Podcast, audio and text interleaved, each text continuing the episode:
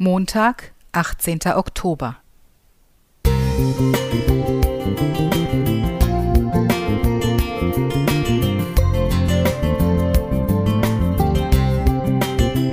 Ein kleiner Lichtblick für den Tag.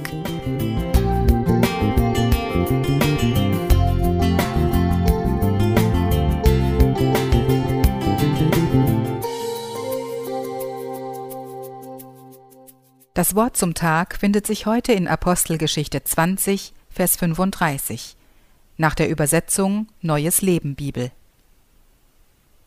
Behaltet die Worte von Jesus dem Herrn in Erinnerung. Es liegt mehr Glück im Geben als im Nehmen. Maximilian Kraft und seine vier Teamkollegen wollten ein Café eröffnen, in dem die Gäste selbst bestimmen sollten, wie viel sie für Getränke zahlen wollten. Dass es das Essen umsonst geben sollte, behielt das Team vorerst für sich. Auf einer kleinen Bühne würden immer wieder spannende Veranstaltungen stattfinden, das Bistro sollte junge Menschen anziehen. Und der Traum der jungen Idealisten wurde wahr. Raupe Immersatt heißt das erste Foodsharing-Café in Stuttgart West am Hölderlinplatz. Die fünf Studenten engagierten sich schon seit Jahren gegen die Verschwendung von Essen. Die Zahlen sind alarmierend, 13 Millionen Tonnen Essen landen jedes Jahr in Deutschland im Müll. Die Uni Stuttgart hat berechnet, jeder Deutsche wirft pro Jahr im Schnitt 85 Kilo Essen weg. Aus einer fixen Idee wurde schnell ein ernstes Vorhaben. 2017 sammelten sie mit Hilfe einer Crowdfunding-Kampagne 26.000 Euro für ihr Café. 2018 gewannen sie den Bürgerpreis der Stadt Stuttgart.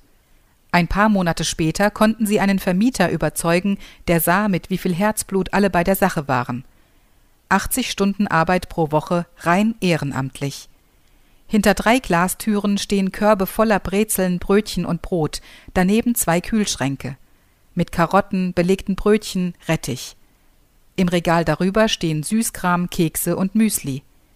Jeden Abend holen 1500 ehrenamtliche Helfer aus Bäckereien, Kantinen oder Supermärkten übrig gebliebene Lebensmittel ab.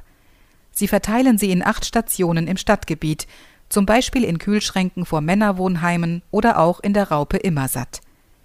Da kamen kürzlich zwei elegante Anwälte in der Mittagspause ins Café, holten einen Rettich aus dem Kühlschrank, schnitten ihn dekorativ auf, bestreuten ihn mit Salz und bedienten damit die Gäste an den anderen Tischen. Max Kraft freute sich. Unsere Idee funktioniert. Würde so etwas auch an deinem Wohnort funktionieren? Deine Kirchengemeinde als ein solches Zentrum für Foodsharing und Sattmachen?